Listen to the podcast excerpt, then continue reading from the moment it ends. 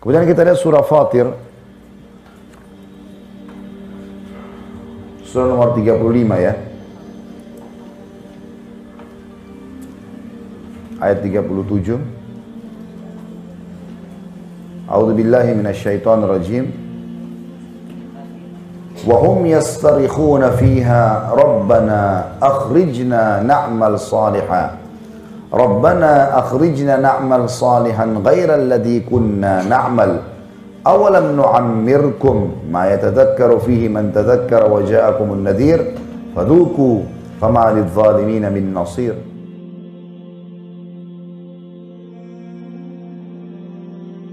dan mereka berteriak-teriak dalam neraka itu nantinya kesakitan, minta maaf, apa saja mereka berusaha teriak-teriak ya Tuhan kami keluarkanlah kami niscaya kami akan mengerjakan amal saleh berlainan dengan yang dulu kami telah kerjakan.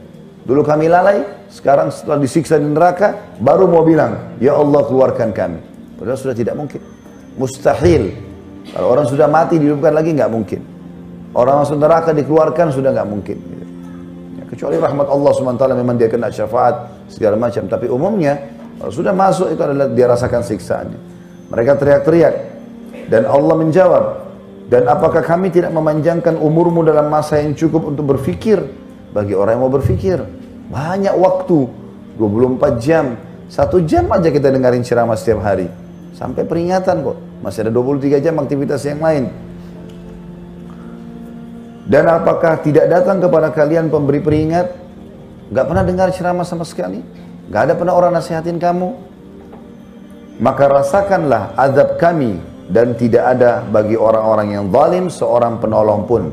Sudah mati, nggak ada yang tolong. Biar nangis-nangis, biar darah yang keluar. Dalam riwayat tentang neraka, kata Nabi SAW, ahli neraka akan menangis saking habis air matanya keluar darah. Tapi nggak ada gunanya. Untuk apa? Sekarang Bapak Ibu masih sehat, kuat, di pagi ini di ruangan ber-AC, Allah dengarkan nasihat-nasihatnya, Beruntunglah orang yang berakal. Tangkap, amalin. Punya dosa yang lalu, minta maaf. Sekarang kurang amal soleh, perbaiki ke depan. Sampai meninggal. Tugas kita cuma sampai ajal datang kok. Sabarlah sedikit. Gitu. Kan begitu. Harusnya begitu. Ada yang berpendapat bahwa yang dimaksud pemberi peringatan ialah Al-Quran. Di dalam ayat. Bukankah telah datang kepada kalian pemberi peringatan, maksudnya Al-Quran. Ya, sudah diterjemahkan dalam berbagai macam bahasa bisa dimengerti. Sekarang lebih mudah lagi, lebih lebih luar biasa nanti ya hujjah Allah Subhanahu wa taala pada hari kiamat karena di handphone kita semua ada. Dunia sekarang di tangan kita nih, apa saja kita mau bisa kita baca. Bisa kita lihat. Lain lagi kata beliau pendapat yang diriwayatkan oleh Ibnu Abbas radhiyallahu anhu, Ikrimah, Sufyan, Waqi', Al-Husain bin Fadl, Al-Farra dan At-Tabari. Mereka berkata, Pemberi peringatan ialah uban kepala. Ya. Ini biasa bahkan ada orang subhanallah masih 20 lebih, masih 30 lebih sudah ada ubannya. Sengaja dicet, ditutupi. Biarin dia tumbuh jadi lihat, oh saya sudah rambut putih. Itu. Karena uban datang kepada seseorang pada usia tua sebagai tanda meninggalkan masa muda yang merupakan usia bercanda dan bermain. Sebagaimana kata penyair, Ya. Di dalam syair nanti kita jelaskan sebentar syairnya. Maka Al-Qadhi Mundir bin Sa'id Al-Balluti rahimahullah memperingatkan kepada orang yang mengambil hikmah dari tanda-tanda tersebut dengan syairnya. Kenapakah kamu masih juga bercanda sementara peringatan telah datang, telah datang ya, peringat sementara peringatan telah datangi Anda dan jaring kematian begitu juga maksudnya peringatan dan jaring kematian telah datang Begitu juga telah sangat dekat hampiri anda sesungguhnya di saat kematian tiba ada sakarat yang kita rasa. Maka waspadalah jika ia tiba, dokter pun tidak bisa berbuat apa-apa. Sebenarnya kamu tahu pasti urusan-urusan sebangsa ukhrawi. Maka beramallah, artinya kamu tahu akhirat akan datang sebenarnya. Maka beramallah sesungguh hati, wahai orang bijak, bestari, orang yang berakal. Malam-malammu berlalu cepat, sementara kamu tak segera taubat, bahkan terus saja yang kulihat tidak henti dalam maksiat. Benarkah kamu suka mati tiba-tiba? Padahal kamu tahu dengan nyata tidak ada tempat berlindung darinya. Tidak ada benteng yang bisa menolak kehadirannya. Lalu hanya ada dua pilihan. Mana di antara Tuhan tentukan ke surga yang didekatkan atau ke sakar atau neraka yang dinyalakan.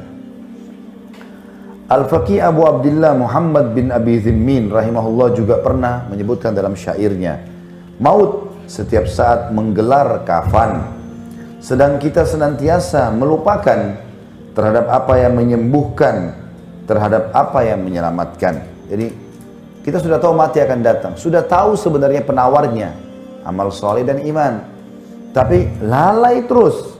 Kita selalu lalaikan yang bisa menyelamatkan kita dari kematian dan dari kafan itu. Ada sebuah riwayat ketika malaikat maut menemui Nabi Daud alaihissalam, lalu beliau bertanya, Daud tanya, siapa kamu ini? Karena dalam sosok manusia. Lalu dia menjawab, aku adalah makhluk yang tak pernah takut kepada para raja. Tak bisa dihalangi oleh gedung-gedung. Dan tidak mau menerima suap.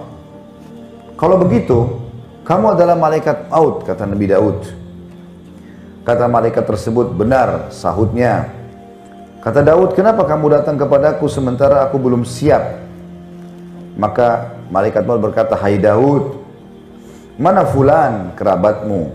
Mana fulan tetanggamu? Mereka semua telah meninggal dunia. Tidakkah kamu mengambil pelajaran dari mereka? Sehingga kamu bersiap-siap. Jadi ini kisah yang dinukil masyhur sekali tentang Nabi Daud alaihissalam ya. Jadi dalam riwayat yang lain, asal yang lain dikatakan Nabi Daud AS sering didatangi oleh malaikat maut berkunjung. Maka Nabi Daud pun berkata, kalau engkau ingin datang satu hari nanti mencabut ruhku, berikanlah aku pemberitahuan sebelumnya. Maka lama bertahun-tahun Nabi Daud tidak didatangi malaikat maut. Begitu rambutnya sudah mulai beruban Daud alaihissalam, datang malaikat maut. Lalu Nabi Daud tanya, kamu datang berkunjung atau mencabut ruhku? Kata malaikat maut mencabut ruhmu. Lalu dia bilang, bukankah saya minta agar diberikan peringatan? Kata malaikat maut, bukankah rambutmu sudah putih semua? Sudah rambut ubannya kan? Bukankah badanmu sudah melemah bukan seperti waktu kamu masih remaja? Bukankah tetanggamu fulan telah meninggal? Kerabatmu fulan telah meninggal? Itulah tanda-tanda datang sebelum aku datang. Kalau mati datang nggak bisa ditunda. Tentu para nabi-nabi punya sedikit ya pengkhususan ya. Dalam sebuah riwayat yang sahih kata Nabi SAW, semua nabi-nabi diberikan khiar. Pada saat mau meninggal, dikasih kesempatan. Mau dipanjangin umur gak? Kalau mereka mau dipanjangin, tapi khusus nabi-nabi. Kalau saya sama bapak ibu di sini mustahil, mengkhayal, pasti mati. Bagaimanapun sehatnya, olahragawan kah, vitaminnya bagus lah, rumahnya mewah, mati. Selesai. Hari ini mati, dibungkus, dimandikan, besok masuk ke kuburan. Udah sadar, ada urusannya lagi yang lain. Sadarlah. Jangan terus-menerus lalai. Begitu pula Nabi Musa alaihissalam pernah kedatangan malaikat maut, tapi dalam sosok manusia. Maka malaikat, maut langsung tiba-tiba mengatakan, saya ditugaskan mencabut ruhmu.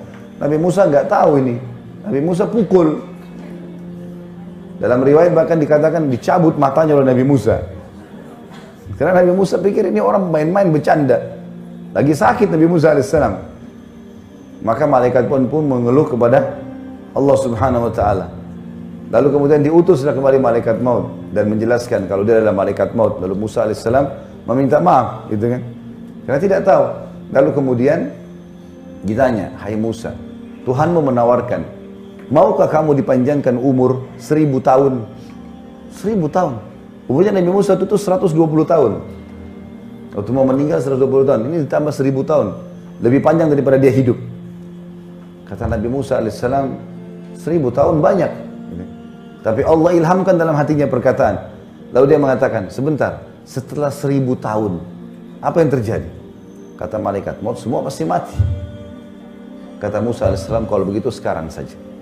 Sudah selesai, tugas dunia sudah diselesaikan sampai sini oleh Allah, Udah saya mau menuju ke akhirat. Mau hasil panennya mau diambil nih sekarang.